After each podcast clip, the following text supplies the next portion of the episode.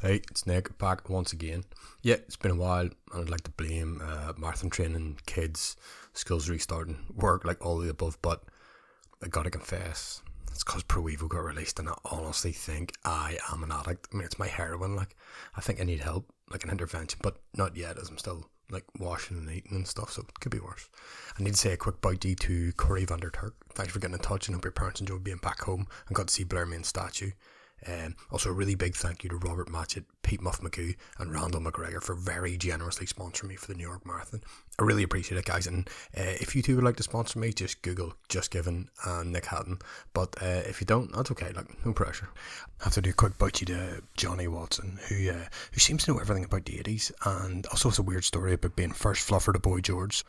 Also, as you may or may not know, this is pretty much a one-man show, except for my mate Mark, who sang the song at the start, but all the rest is just really me, but no longer.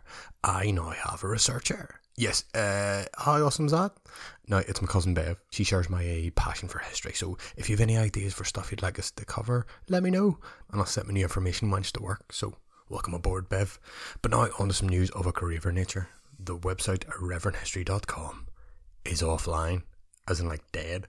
Has been for a few days.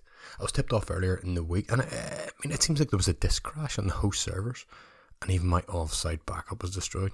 Me bollocks it was. I mean, where was their off-site storage? In the garden shed? I mean, at the risk of sounding all Alex Jones, you know they're out to get me, they're trying to silence me, take me offline. Well, either that or the hosting company are just as incompetent as the DUP when it comes to keeping records. Ah, well. We're still alive on some social media, with Twitter at Irrev History, it's 156 followers, and Facebook at 88, growing. Also, we may be doing an Auster language Twitter post series, following in the footsteps of our widely ignored Flags of Auster series, so look out for that. All depends if we can set down a Pro Evo controller for more than 5 minutes, which I'm certainly not making any promises of. But anyway, here's episode 015, From Friends to Fatal Frenemies. To learn of the past. The answers can't be asked. It's researching such a mystery. So I grab this podcast and I learn at last of Ulster's irreverent history. On the 1st of January 1922, the British Empire was at its absolute zenith. Its vast tentacles covered a quarter of the globe and would have almost 500 million people under its red, white and blue banner. However, despite bringing nothing but peace and kindness to its subjects, trouble was never too far away. And in this case, it really wasn't far at all, just like a quick ferry hop across the Irish Sea, in fact, to, yes, you guessed it, Ireland. Now, despite Britain doing the world a big favour and shooing off those pesky Germans, the Irish had shown their ingratitude by declaring themselves a republic. Well, a few had and the rest were just expected to follow, but far from causing a mass outbreak of peace, it just led to even more shit going down, and eventually to a civil war. So if you want to hear more, grab a seat, strap in, and let's get cracking. Whoa, but wait just 2 seconds there, this is a biggie. Just like when you're a kid and you decide to really tidy your room, you know what I mean, really, really tidy it. You pull everything out, you sort it into piles, you find things you've accused your siblings of stealing or destroying months ago, but then, halfway through, you just look at the mess and go, oh shit, what did I do? How did it get to this state? And you end up just sort of pushing all the stuff under the bed. Maybe clean it a couple of years' time. Well, we haven't done that. We finished tidying our room. And yes, it's a bloody big room. So you may need a toilet break or whatever. But if you're listening on the headphones, you don't really need to remove them, as you can listen as you go, so to speak. But just remember to wash your hands before touching your phone again, you dirty clarts. So Ireland then, or Éire, the Republic, Greater Scotia, Hibernia, down south, the occupied 26 maybe. It's gone by numerous names throughout the years. Do people mean the island or the nation? Who knows? It's all very confusing at times, isn't it? But what isn't confusing is that every single issue that has happened there can be attributed directly to the Brits. They caused it, and that's that. No arguments or debates, just accept that as truth. Like, ish. But we need to go back to the early 1900s here, the 20th century, possibly before some of you were even born, and talk about Ireland. And to clarify, for this podcast, we will use Ireland as a term to describe the whole island, with Ulster being the northernmost province, and the south is, well, a description for the other three. Ireland then, early 1900s. Families were huge, Guinness was a dietary staple, and pigs ran through the houses, unattested. But still, many of the people grumbled. Some wanted home rule, a devolution of power, Irish people running Ireland. Oof. The idea had been mooted for decades, with two bills being denied by the Brits, one in 86 and another in 1893. Like a dad informing his son he wasn't mature enough to move out, yet something was brewing, and even the Londoners could sniff it. They decided to actually try being a bit dead on and started some social reform, including an Irish Land Act of 1903, by which huge chunks of land passed from the landlords to the mostly Catholic tenants. So much so that by 1921 over half of the country, a mere 11.5 million acres had switched ownership, which for any rugby fans out there is about 11.5 million rugby pitches. There was also the Pensions Act of 1908, which granted eligible people over 70 a princely sum of 5 shillings a week. Now, not all the cadgers were deemed worthy. You couldn't be, and I quote, an institutional lunatic, have been convicted of drunkenness, or had a history of habitual failure to work. My God, as if they didn't want anybody to get the bloody pension. However, there was a sneaky little ploy. Birth records only really came into effect in Ireland around 1864, so all of a sudden the average age of the population surged, and everyone started dressing in brown, dyeing their hair purple, and pinching the cheeks of little children, all just to claim the coin. So why are we telling this? Well, it's all about the social revolution. As we said, the Brits were chipping away at the discontent. So many people now had land and were generally happy. Fake old people had more cash, and incidentally their families visited more often. But yet some were still not happy. They still demanded self-government. A third Home Rule bill appeared in 1914. The Liberals were in power in Britain, and Prime Minister Herbert Asquith was giving it the big I am for Ireland. Not because he cared, but because he needed its votes. John Redmond, the head of the Irish Home Rule Party, had the potential to be kingmaker, very similar to that of the DUP today with its confidence and supply agreement with the Tories, which may or may not include free holidays to Sri Lanka. Redmond's votes could make or break the Liberal government, so Asquith totally bummed them up, and the Home Rule Bill was introduced on April 11th, 1912. Coincidentally, it was the same month that the Titanic left Belfast, and the bill, it also sank. But this wasn't due to a big old ice cube. No, it was because of Gravity. It was because of Gavrilo Princip and the outbreak of World War I. Yeah, World War I had broken out, an event that Asquith later described as the greatest stroke of luck in his lucky career. I'm sure he meant it in relation to the Irish question, but sure, the needless slaughter of millions was bound to be good for someone, wasn't it? 2 years previous, when the Home Rule Bill was first introduced, the main men in Auster, James Craig and Edward Carson, had flipped out and formed the UVF, the Auster Volunteer Force. Their mission was to keep the province of Auster free from Home Rule by force if necessary. They began drilling, swelling their ranks, and ran guns from Germany. Yeah. Yes, Germany, as in the Kaiser and his clan, who were prepping to invade, well, anyone I suppose who looked at them the wrong way. You have to wonder what deals and pacts were made in darkened rooms for that little transaction to occur. Anyway, the UVF were now a well-armed, well-manned and overt fighting threat, ready to lay down their lives for Ulster. And upon hearing the news of Franz Ferdinand's demise, Carson offered 35,000 of them to the British war effort against his Bavarian buddies. Politicians, eh? Not to be outdone, John Redmond launched into a full speech mode, sensing that like a fight in Ireland could earn them their home rule that they'd so sought after, declaring the sons of Ireland themselves, North and South, Catholic and Protestant, and whatever the origin of their race might have been, Williamite, Cromwellian or Old Celtic, standing shoulder to shoulder would defend the good order and peace of Ireland, and defend her shores against any foreign foe. Field Marshal Haig, the British High Commander, must have been absolutely delighted with the offering of fresh meat for the grind, and around 210,000 soldiers from all four of Ireland's provinces would go on to fight ferociously in both France and Flanders fields. Some, however, did not go to fight. They felt that Britain would be stronger with the Germans vanquished, so stayed and concocted plans to attack from within its own borders, while most eyes were on the war, viewing England's difficulty as Ireland's opportunity. The IRB, a secret organisation, and not the IRA's B team, sprung their surprise on the 24th of April 1916, declaring Ireland a republic on the steps of the General Post Office. Now, for any youths listening, the Post Office used to be a big deal. Like, way before Amazon and all that, you got your stamp served or your pension, just generally talked to shit, whilst you waited in ridiculously slow-moving queues. Probably most of the queuers in the Post Office that day would have looked at Patrick Pearse, who was the proud proclaimer, like you'd look at someone declaring that Jesus had just risen. Aside from informing the onlookers as to Ireland's new status, however, another interesting part of the proclamation referred to support from gallant allies in Europe, aka the Germans. So it seems that one thing that united Ireland at this time was that both sides of the Great Divide were flirting with threats for firearms and freedom. By the end of the Easter Rising, almost 500 people lay dead, 5 times that were injured, but of the dead, more than half were civilians, about a quarter British forces and about 80 odd were rebels. Let's forget about the Irish civilians, because they're just a statistic really, aren't they? Just people trying to get food for their kids and getting killed in the crossfire. I mean, they would happily have laid down their lives if they could only see how glorious and peaceful Ireland is now, wouldn't they? So yes, ignoring the innocents that were slaughtered, there's the interesting quirk that of the first responders, you know, the servicemen trying to quell this artist's uprising, many were locals, like actual born and bred Irishmen. One of the first British Army officers to die was Lieutenant Gerald Neilan of the 10th Royal Dublin Fusiliers. He was 34 and from County Roscommon and a passionate Irish nationalist. But the fog thickens further as it turns out that his younger brother Arthur was only one of the rebels. Irishman versus Irishman, brother v brother. And this is a recurring theme. Once the insurrection was crushed, many of the rebels were executed by firing squad, much to the disgust of the public. Again, let's ignore the innocents that were killed as the executions roused a Celtic romanticism in many, and nationalist fervour was growing and taking root.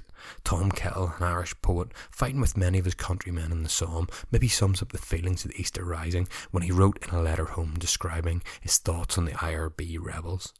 These men will go down as heroes and murderers, and I will go down, if I go down at all, as a bloody British officer. Now, Tom Kettle would never leave the Somme. In fact, he would become one of the forgotten thousands that died for Ireland, yet didn't fit the nationalist anti-British narrative. Many, however, would return, and as Robert Lynn said in the Daily News at the time, soldiers who fought for the Allies were being converted by the thousands into Sinn Féiners. In the same year of the Rising, that of 1916, the Ulster Unionist Council agreed to the partition of Ireland, by which they would jettison 3 of the 9 counties that formed the province. But be in no doubt that this was a calculated manoeuvre to ensure a Unionist majority within Ulster, but it was still a decision made with heavy hearts. One MP stated that men not prone to emotion shed tears. Probably none more so than those unionists who woke up to find themselves future members of the Free State and having to stuff all their Union Jack paraphernalia into the garden shed before they get mobbed by the masses next door. On the 11th of November 1918, World War One came to an end. Britain had prevailed. Yay! Take that, Jerry! 28,000 Irishmen had given their lives for democracy. And rich people, obviously. In the election of the same year, the 14th of December, all men over 21 got to vote. So did women, but only if they were over 30 and were householders or married to one, because they're dead immature women, aren't they? And they can't really be trusted with something like really important, such as voting. Now, the Home Rule Party, they got wiped out, except in Ulster, because, you know, we're really backward and stuff. Sinn Féin were in, well, most were actually still incarcerated, and as for the ones that were free, they really mustn't have liked sailing, as they decided they didn't want to cross the sea and go to the Parliament in Westminster, so formed one of their own in Ireland, called the Dáil Éireann. Carson too received the summons in Irish to attend the opening of this new Parliament, but I can only guess that he didn't understand it, as unlike the 24 locked up Sinn Féiners, he was marked absent and put on the parliamentary naughty list. Now, during its first session on 21st of January 1919, the elected speaker, one Cathal Brua, read out the Declaration of Independence in Irish so as to ratify the establishment of an Irish Republic. You wonder though how many of the politicians are standing there asking, what bloody language is that? And his mates replying, I don't have the first feckin' clue, just pay attention and hopefully they won't ask any questions. Now, the speaker, the aforementioned Cathal Brua, was a bit of an oddity, as he was both a Sinn Féin politician and also a member of the IRA. But I suppose there's no jam without butter, eh? The Cathal and his main mucker, a man named Michael Collins, who strangely was also a high-ranking government official and an IRA man. Both these guys called for violence. As the same day as Cathal's speech was made to the confused masses, the IRA, formerly known as the Irish Volunteers, shot and killed 2 men of the Royal Irish Constabulary. Interestingly, the RIC was heavily Catholic and local, and the IRA would have known that, but didn't care as they wore British uniforms that were expendable. Collins, as head of IRA intelligence, also formed a motley crew of assassins called The Squad. Their handle may have been a bit shit, but their mission was heinous, and they were sent to kill agents whose name Collins had found whilst rooting through the British ambassador's pant drawer. Getting a little irked by the uppity Irish, on the 12th of September 1919, Lloyd George, the British Prime Minister, outlawed the Dáil Éireann. Now, I'm no special advisor, but removing and outlawing a publicly elected governing body doesn't seem like the best way to win hearts and minds of the people, does it? Though, it kind of worked for Hitler when he burned down the Reichstag. And it did coincide with a huge boost in support for Sinn Féin. Violence escalated further, with the RIC bolstering their ranks with former British soldiers who, due to their mishmash of a uniform, became known as the Black and Tans, complete with brutal reputation. On Sunday the 21st November 1920, Collins dispatched the squad to assassinate a number of British intelligence agents, or spies that you and me, leaving the 14 corpses in the street, though they had targeted many more. In retaliation, the Black and Tans, or possibly just the British Army, did what any normal sane people would do and marched right into a sporting event in Croke Park and sprayed gunfire indiscriminately into the crowd of thousands, killing 13. I'm not sure if they were hoping to randomly hit IRA supporters, but they certainly helped enlist a few that day. Also later that evening, 3 suspected IRA men were shot whilst trying a daring escape from Her Majesty's pleasure, or tortured before being murdered in their jail cells, depending on who you read. Either way, the events of the day became known as Bloody Sunday, and if that rings a bell, it's quite the common name for atrocities in Ireland in the 20th century, and the next to take the moniker was not even a year away. The violence had spread into Ulster, starkly known as the most wild of the provinces, and it's proved to be the case once more, with the violence being retrospectively rebranded the First Troubles. It kicked off around Easter time. Proportional representation was introduced to the UK and the Unionists lost control of the gerrymandered Derry for the first time. The walled city's first Catholic mayor, Hugh O'Doherty, announced in his inauguration speech that Ireland's right to determine her own destiny will come about whether the Protestants of Ulster like it or not. Obviously a neutral guy there then, and I'm not saying that his words incited the masses. I mean, it's not like the province was a powder keg at the time. But it was followed by Protestant and Catholic gangs raining bullets on each other, leading to over 40 fatalities, which is quite a lot for a supposedly civilised town in the Western world. There were further outbreaks in Banbridge, Dromore and Fermanagh, but it was especially war-zoney in the wild, wild east of Belfast, and got worse during July. I mean, nothing of note ever happens in July here, does it? But there you go. Mass violence was sparked once more when a cop from Ulster was murdered in Cork, like hordes of ex-servicemen marched in the shipyards, especially Harnan Wolf, otherwise known as the docks that brought you the Titanic, and searched for anyone wearing crosses or beads, or for any rotten prods. You know those tolerant bastards who just aren't anti-Catholic enough, with many getting turfed in the lagan if they were lucky. All in all, over 7,000 Catholics were ejected from their jobs amidst riots of stones and shots, with 22 killed and hundreds wounded. Meanwhile, in Westminster, home of the UK government, who maybe looked at Ulster like he would look at someone shitting in the park, set up the Ireland Committee to decide on the borders of the province. 6 states became Northern Ireland, home rule to those it didn't originally want it, but saw it as a vastly preferred status than to being subordinate to Dublin and to Sinn Féin. The Government of Ireland Act 1920 was ratified on the 23rd of December, to some an early Christmas present. The island was partitioned in April 1921, but Carson was not amused. He fell for the Unionists, and the rest of the 26 counties, and unable to face them, he pulled a sickie and handed the reins of power over to James Craig, who loudly proclaimed, "For Unionists to rally round me that I may shatter our enemies and their hopes of a republic flag. The Union Jack must sweep the polls, vote early, work late." And they did. 40 Unionist MPs were elected, as opposed to only 6 Sinn Féin and 6 other. Needless to say, it did nothing to calm the situation. Belfast had daily running battles with deaths aplenty, not just in the army or the IRA, as more than 700 civilians died, and around 100 of those were condemned to death for espionage by the Republicans. Convicted spy, the penalty for all who associate with the auxiliary cadets, Black and Tans, and RIC, was tagged under the bodies and signed off with IRA, beware, just in case you weren't any tight. The Dáil had stuck the roar into by backing a Belfast boycott, by which they refused to work with Belfast banks and businesses, but this only further alienated an already partisan Protestant proletariat. By July 1921, everyone had had enough. The sun was out, and people, sick of looking like walking milk bottles, whipped out the deck chairs and lapped up the vitamin D.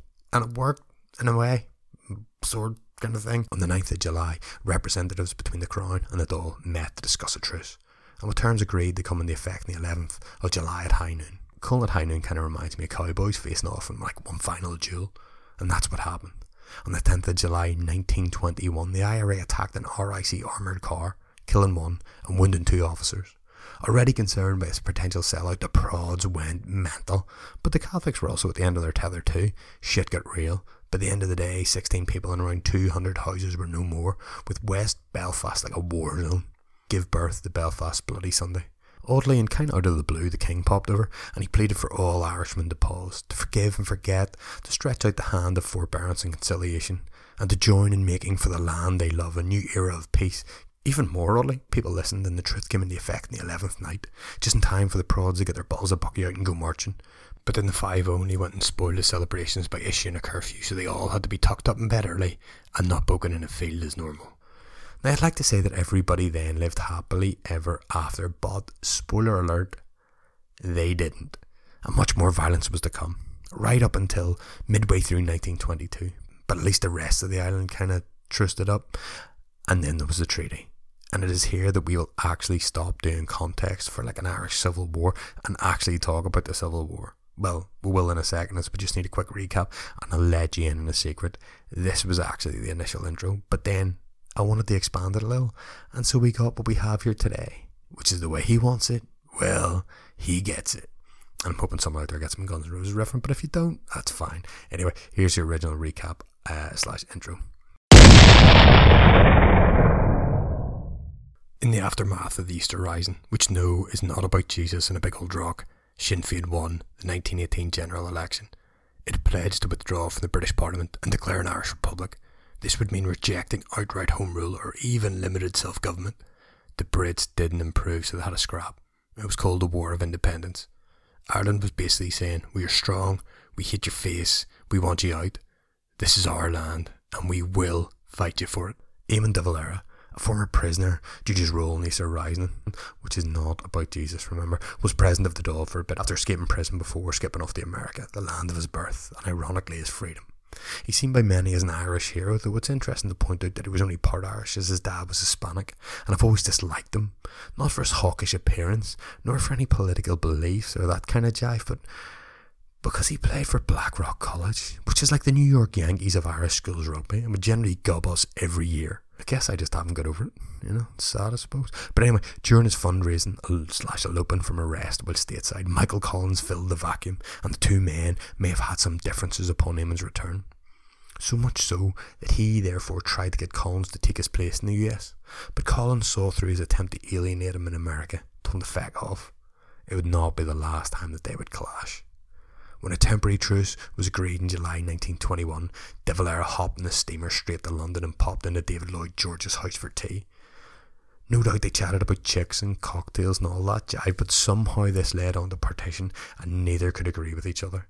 It became clear that neither a republic nor a 32-county independent state was on the table, with Lloyd George informing de Valera that if the IRA did not immediately agree to stop the resistance, he would put a soldier in Ireland for every man, woman and child in it. He would later be reported as saying that negotiation with de Valera was like trying to pick up mercury with a fork. When de Valera heard this, he supposedly inquired as to why Lloyd George hadn't tried a spoon instead. Now Lloyd George needn't have worried, as de Valera was about to make what many regard as a crucial mistake. In his head, he was the King of Ireland, and he managed to convince the Dáil to upgrade his role to President of the Republic. And thus, he decided that because the King of England would not be there at the negotiations, he therefore did not need to be there. It was probably just a ploy so he could distance himself from the treaty, if the terms were not kind, as he expected them not to be.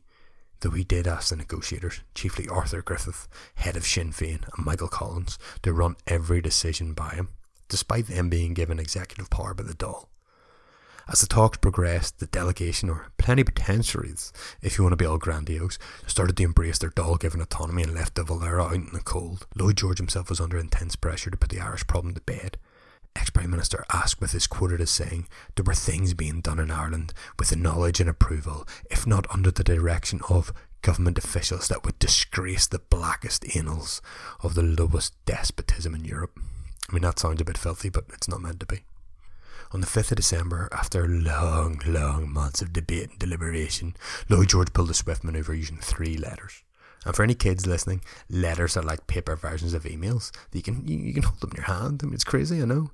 The first letter showed the consent of Griffith to not break off negotiations over the Ulster question in return for a commission to redraw the border.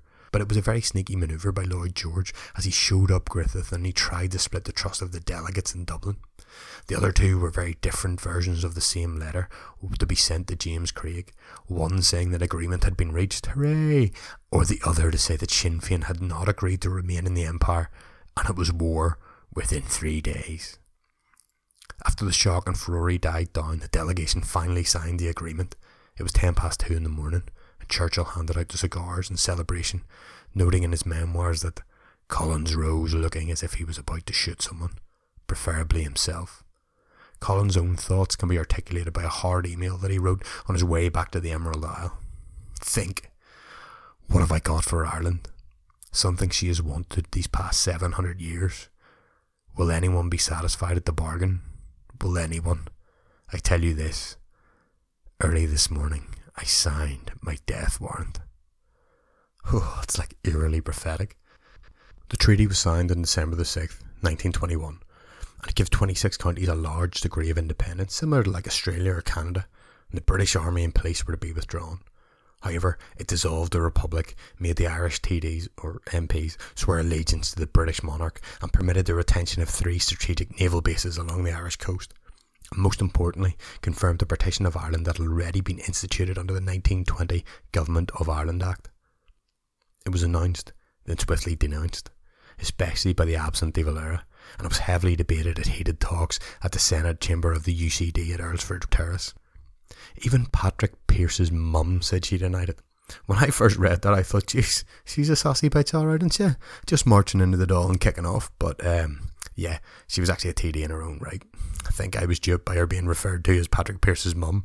Must have been some uppity chauvinist, eh? But was she right?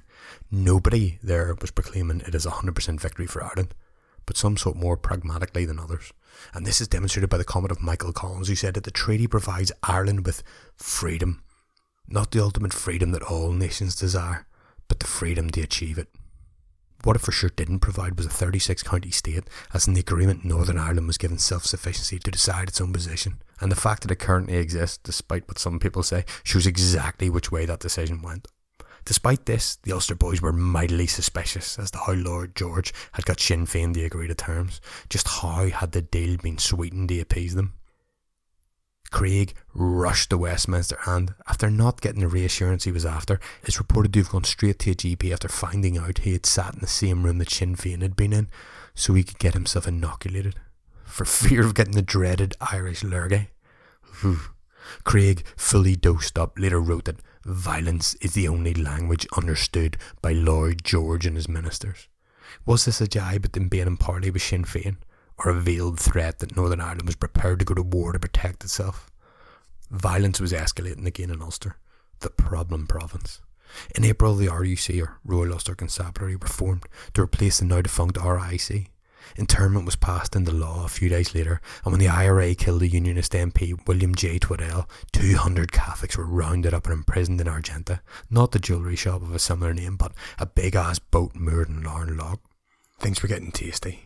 Beatings, brawls, shootings on the streets of Belfast, and lootings. People just had to get a new pair of Air Max and a 4K TV.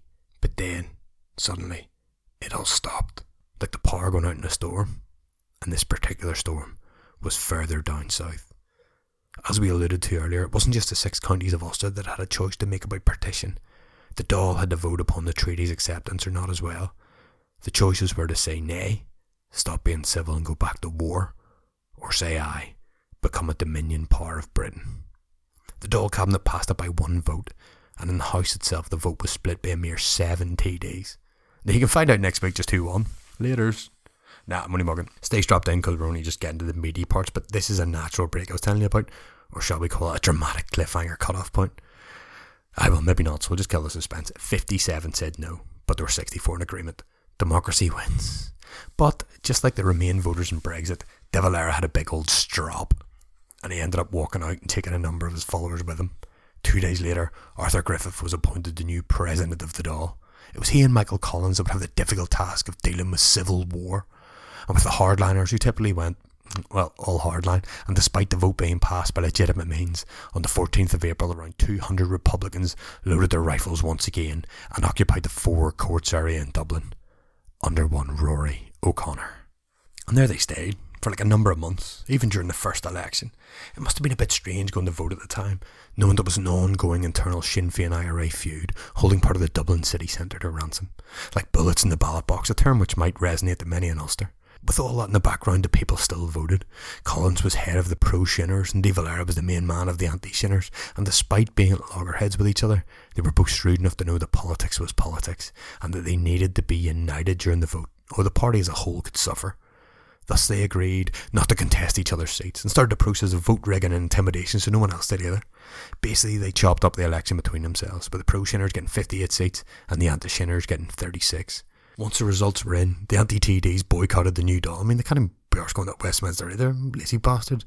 I bet they still claim their money, but the shit really hit the fan, especially when the draft constitution of the Irish Free State was released on the 15th of June 1922, and it still included the name of the King as head of state. Even de Valera, he who looks a little like Voldemort, if I'm honest, and he kind of tiptoes between democracy and revolution depending on what can serve him best, he declared for Rory O'Connor's armed intervention, stating if the treaty was enforced, its opponents would have to wade through Irish blood, through the blood of soldiers of the Irish government, and through perhaps the blood of the members of the government, in order to get Irish freedom. Quite a visceral threat if you take it at face value, a politician inferring violence and force in order to get what he wants. Yet if you look deeper at it, the situation is not really that different than before. Irishmen still killing Irishmen, albeit without the excuse of them being in British uniforms.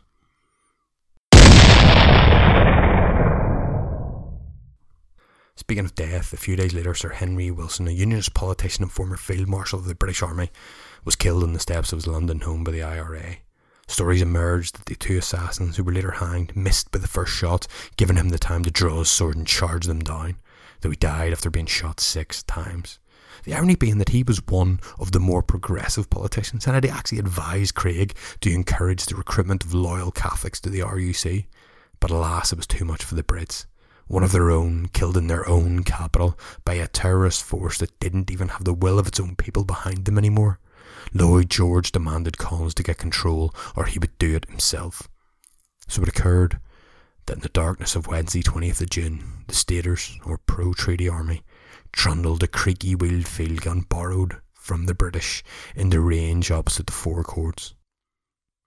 The cold rain was drizzling upon the face of the Commandant Emmet Dalton as he gazed across the River Liffey.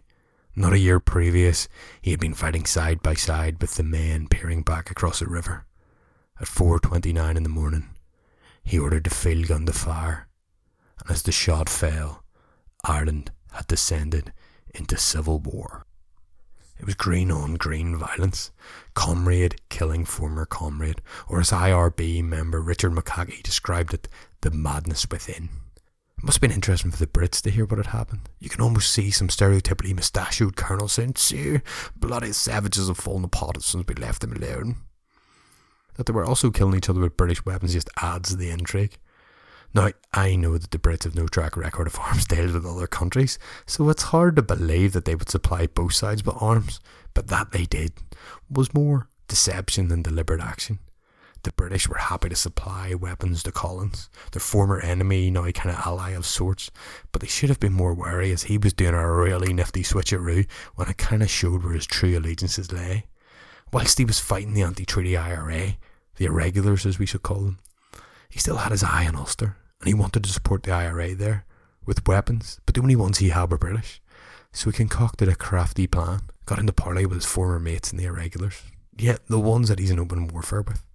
Because the Brits weren't totally stupid, I think, and would have known if Collins had just handed guns straight to the IRA in Northern Ireland, he made a deal to send them to the irregular IRA, and they in turn would send a similar number of their guns up north to bolster the activities there.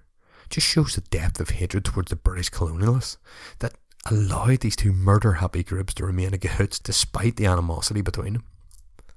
By the following afternoon, the breach had been made and the Staters, as the pro-treaty guys were known, flooded across the bridges and into the Four Courts. Kind of shitting themselves at the prospect of being overrun, Ernie O'Malley decided to blow up the Public Records Office, destroying many documents in the history of Ireland throughout the centuries.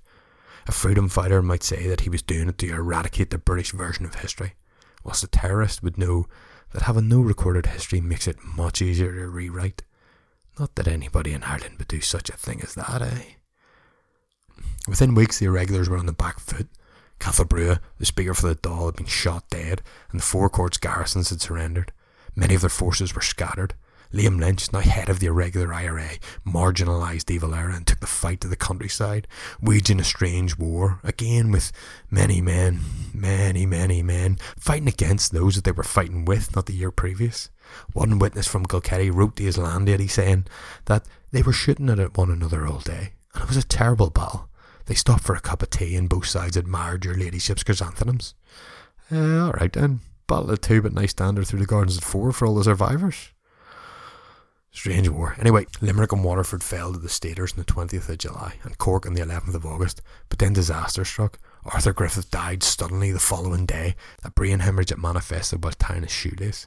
Collins, his fellow plenipotentiary and Free Stater, obviously thought well of him, saying that in Arthur Griffith there is a mighty force in Ireland. He has none of the wildness of some I could name. Instead there is an abundance of wisdom and an awareness of things which are Ireland. But there were other mighty forces, and Collins himself would fall foul of them not 10 days later, ambushed in his hometown of Cork. He's reported as saying that they won't shoot me in my own county, but he was wrong. In a tale that smacks of Irishness, he called into a pub for a drink, and the barman just happened to be an irregular, so he tipped off his pals and they laid a trap, and as if the world isn't ironic enough, Collins was killed by a single headshot from Dennis Sonny O'Neill, a former British Army sniper. So the two main men whose scribble had been on the treaty lay dead. William T. Cosgrave filled the breach, didn't care for the irregulars, they weren't old pals like Collins had been, and he turned up the heat in them as they stepped up their tactics of terror. Erskine Childers, a Protestant Republican, which may sound as shocking as a Jewish Nazi, but was actually more common than you'd think, was executed. Yeah, you heard me. Executed. But we'll get back to that in a second. Childers was a key figure in the anti-treaty movement. Not only had his boat been used during the Howth gun running, by which the Irish volunteers secured 1,500 antiquated rifles from a grinning German conman, but he was also the head of the Republican propaganda movement. Liam Lynch, basically the biggest irregular terrorist left, declared that anybody who had signed or voted for the murder bill should be shot in sight. On the 8th of December, the day after TD Sean Hales was gunned down whilst in parliamentary business, four IRA men, including Rory O'Connor, captured during the siege of the Four Courts, were sentenced to death as a solemn warning to those associated who are engaged in a conspiracy of assassination against the representatives of the Irish people. And yes, sentenced to death means executed, exactly what the British had done during the Easter Rising, but more extreme, as over 77 men would be executed by the Free Staters by the end of the war. It was not a decision taken lightly, but it was deemed necessary to bring the war to a conclusion. It was not popular, and it helped turn the propaganda war back towards the hands of the irregulars. The Irish Times on the following day wrote that the Free State government has committed itself to an act of reprisal which eclipses in sudden and tragic severity the sternest measures of the British Crown during the conflict with Sinn Féin. Irishman executing Irishman. Now, I know I'm banging on about that a lot, but it's interesting to point out that it wasn't just the British who were total bastards during these years. Here's an example. And it involves Rory O'Connor himself. They had a debate about whether or not to execute him, and it came down to a vote, and Kevin O'Higgins was one of the signatories who sided with the bullet. Kevin O'Higgins? Who the fuck is that guy? Terrible Conor McGregor accent. Well, he was married not a year previous, and his best man was... yeah, only Rory O'Connor. Must have been a real shit speech, eh? Probably slagged off the bride's ma or something, or told one too many stories about the stag do in Benidorm. Well, he didn't, because I've read the copy of his wedding speech. There's no tales of Kev's japery as a lad, or sowing his wild oats, or any crack really. It's a sombre fest, a eulogy to his fellow rebels, concluding in a toast to the men of 1916, dead or living. Both Higgins and O'Connor believed in the rising, supported it, fought for it, yet were divided and fought against each other purely over an oath to a king. And be assured that that was exactly what it was about. The Civil War was not about partition. That's right, I said it. It wasn't about Ulster. It was about the King of England's place in the Irish Constitution. To show this, Professor Michael Laff, in a history lecture from UCD, carried on work started by his former lecturer Maureen Wall. She checked records of the public Dáil debates on the treaty and discovered that there were only 9 pages out of 338 that covered the Ulster question. Professor Laffan himself later went through the private debates, those without the press or the public to witness the discussions, and the politicians were even less inclined to mention partition, with only 3 out of 181 pages mentioning it. That's not to say it wasn't relevant, it just wasn't what was causing any concern. But again, what did all this mean for Ulster? In late 1921, Craig had stated that we have nothing in our view but the welfare of our people, none need be afraid. But by late 1922 this had changed, and the Prods felt that most, if not all, nationalists had given themselves over to the Free State and were hell-bent on the total annihilation of Northern Ireland. Any unionist politician seeking any compromise, showing weakness in the face of these Catholic upstarts, had the prospect of being wiped out in the polls. But how to fix that problem? Thousands of Catholics had been forced out of their homes, and that just added to the centuries of prior hatred and disturbance. I know you're probably sitting there going, what? They were fighting each other? I mean, I know, it was only 100 years ago. I mean, the people of Northern Ireland at odds with one another, it just sounds so ridiculous these days, doesn't it? Such a blessed time we're living in, eh? But in the period from July 1920 to 1922, almost 500 people were killed, with 3/5 Catholic and 2/5 Protestant, with 80 old soldiers included in that number as well. But strangely, the Civil War was quite positive for Ulster. By 1923, peace had broken out, as most of the Catholics who would have been clamouring to cause trouble in the north were dispatched down south to fight. And fight they did. Things were getting well tasty in Ireland. Tensions were high and terror alerts higher. The executions had led the way in paving a new spate of depravity. Maybe the thinking was, whatever you can do, we can do worse. Kevin O'Higgins' dad was murdered, Dáil members' houses burnt out, kids attacked, our pets' heads were falling off. Reprisals for reprisals were going full steam. The Freeman's Journal wrote an article entitled The New Horror, and it condemned those that had disgraced Ireland's name in the eyes of the world, and declaring that this is not war, but savagery. And they were right. But worse was to come. The CID, or the Criminal Investigation Department, had killed and tortured numerous anti-treaty IRA men and boys, dumping their bodies in plain view, stark warnings as to what would happen to those that don't comply with democracy. It's not unlike how the IRA had previously dealt with touts, but it reminds me more of how the Romans dealt with the Spartacus slave revolt in 71 BC. They crucified 6,000 slaves along the 200-kilometre Appian Way, which was one of the major roads into Rome. That is one cross for every 35 metres or so. Can you imagine the smell after a couple of days? Not to forget the agony of the slaves as they hung there burning in the sun, but I suppose some local lumberyard would have made a tidy profit, so every cloud and all that. Now, in late December, there were a number of further executions in the Dublin jails, or gaols to phonetically pronounce the Irish.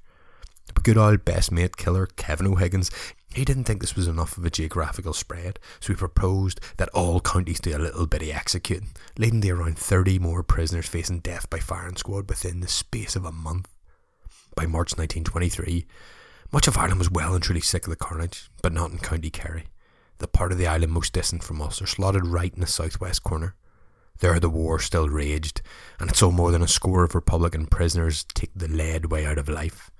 On the 6th of March, 5 Stater troops were killed by booby trap, and the very next day their commander declared that irregular prisoners could be used to clear mines in the road. Now, I'm not entirely sure what that entails. It could mean that they were sent to look for them, or possibly to walk the roads in front of the Stater troops, or even they just had them strapped onto the Stater vehicles like a lady in a pirate ship, but whichever way, it's probably not good. And many saw it as a euphemism for the irregulars being fair game for death. And this led on to 9 prisoners being tied to an uncovered mine before it was detonated. The carnage must have been horrific. But there's actually a funny epilogue to that particular tale. As the Staters were reassembling the bodies, they could only find enough parts for 8 coffins, so kind of scoffed that one must have been blown to hell. Well, he wasn't. He was blown up into a tree and somehow survived, to later tell his story, and it became known as the Ballyseedy Massacre. Who knows how many acts like this were not reported due to all the unlucky sods being blown to smithereens. We know of at least 2 the following day, killing up to 10 more men. Recent reports even suggested the explosions were put in the roads by the Staters themselves and then blamed on the irregulars, just so they could beat them, shoot them, and then blow them up. But with almost 300 Staters killed and wounded in Kerry alone, the violence was there from both sides. But, as they say, All good things must come to an end, and so it was on the 10th of April 1923, Liam Lynch, IRA top dog, was mortally wounded in Tipperary. Within 3 weeks, the order to dump arms was given and the war ceased. The country was war-weary, broken and battered. It had been quite the ride over the last decade or so, from the Home Rule crisis through the Easter Rising to the War of Independence to Civil War. Despite the outcry over the executions, people realised that the irregulars were hardly saints themselves and just wanted at the end. So it was time for the irregulars to change tack and to drop the armed struggle. For now. Sean Moreland, a high-ranking IRA man from Cork, said in a letter, "The Republican forces may have military success, but they cannot hope to beat the people. We cannot drive them. Let us try to lead them." Now, De Valera, he was still mentioned about in the background, and I'm guessing he wasn't overly sad at Lynch's demise, even though they were on the same side.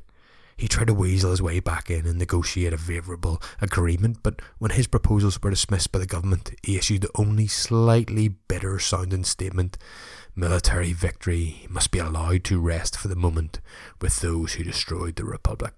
Jeez, Eamon, you big plum, would you get over it? You've just seen 3,000 of your countrymen die at each other's hands, vastly more than in the War of Independence, and you're still being all snarky. In the words of Elsa, let it go. But he didn't let it go.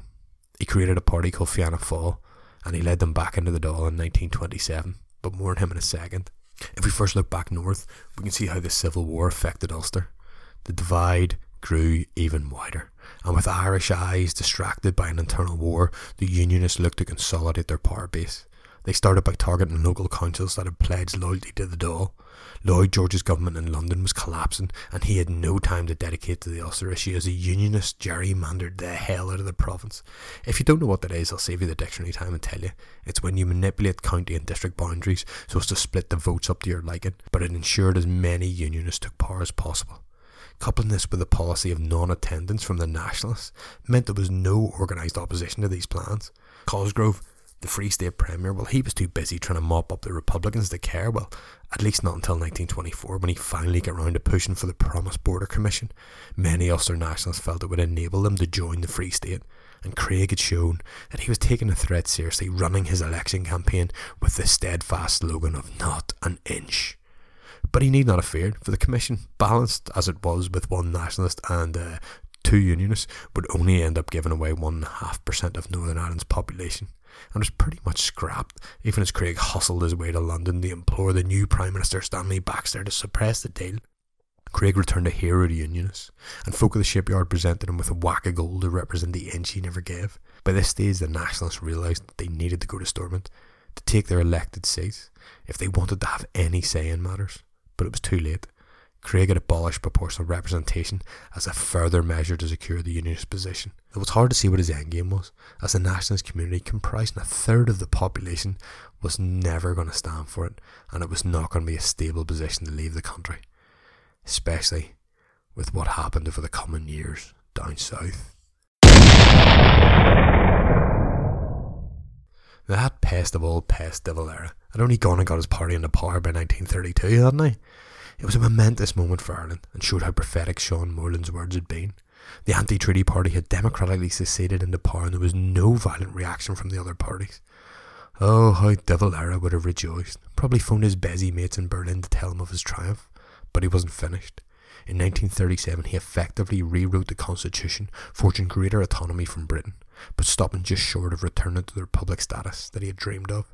It wasn't until the Republic of Ireland Act, signed into law on the 21st of December 1948 and coming into force on the 18th of April 1949, Easter Monday, the 33rd anniversary of the beginning of the Easter Rising, that Ireland, or Éire as it now wanted to be known, like it'd have a sex change or something, actually became a full republic.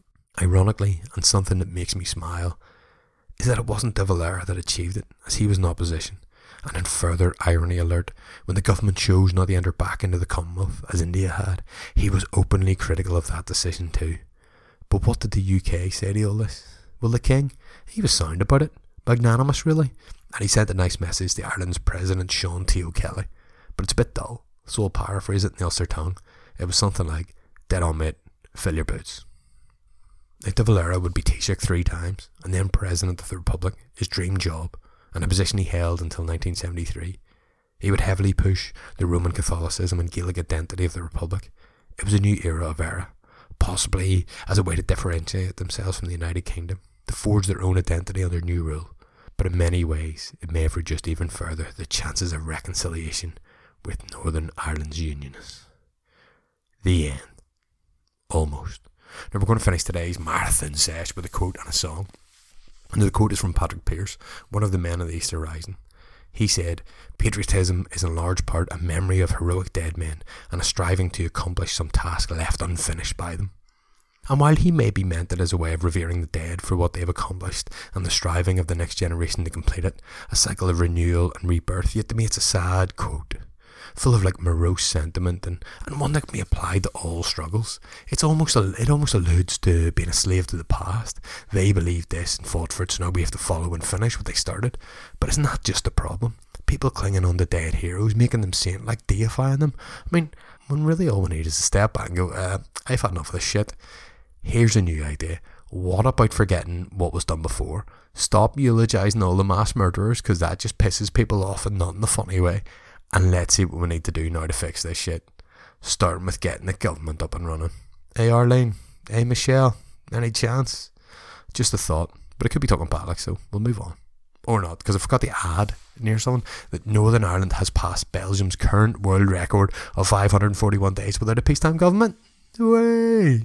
More Northern Ireland. But sad news, the Guinness Book of Records have issued a statement saying that this will not be an officially recognised record, as Westminster can still pass laws for us. Fucking Brits, ruining everything again, aren't they? Bullbags. I despair, Anyway, we'll finish with this. It's not really a tune, but there is a bit of music. It's the Pathé News report of Éire leaving the Empire. Hope you enjoy. Laters. 408 years after Henry VIII was crowned King of Ireland, Éire cuts its last link with Britain. President Sean Kelly, the new state's first leader, joins a dense crowd in Dublin's O'Connell Street as the flag of Éire is hoisted on the GPO building. Here, as the veterans of the 1916 rebellion still recall, was the headquarters of the Sinn Féin Rising. And here, 33 years later to the day, the new Éire officially becomes an independent republic.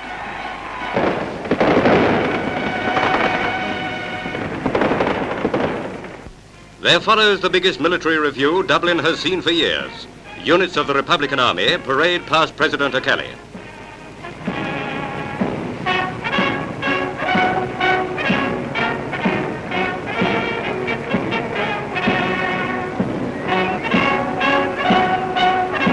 So comes into being the world's youngest republic. Although out of the Commonwealth, Éire's many common interests with Britain will still keep the two nations close partners in the years to come.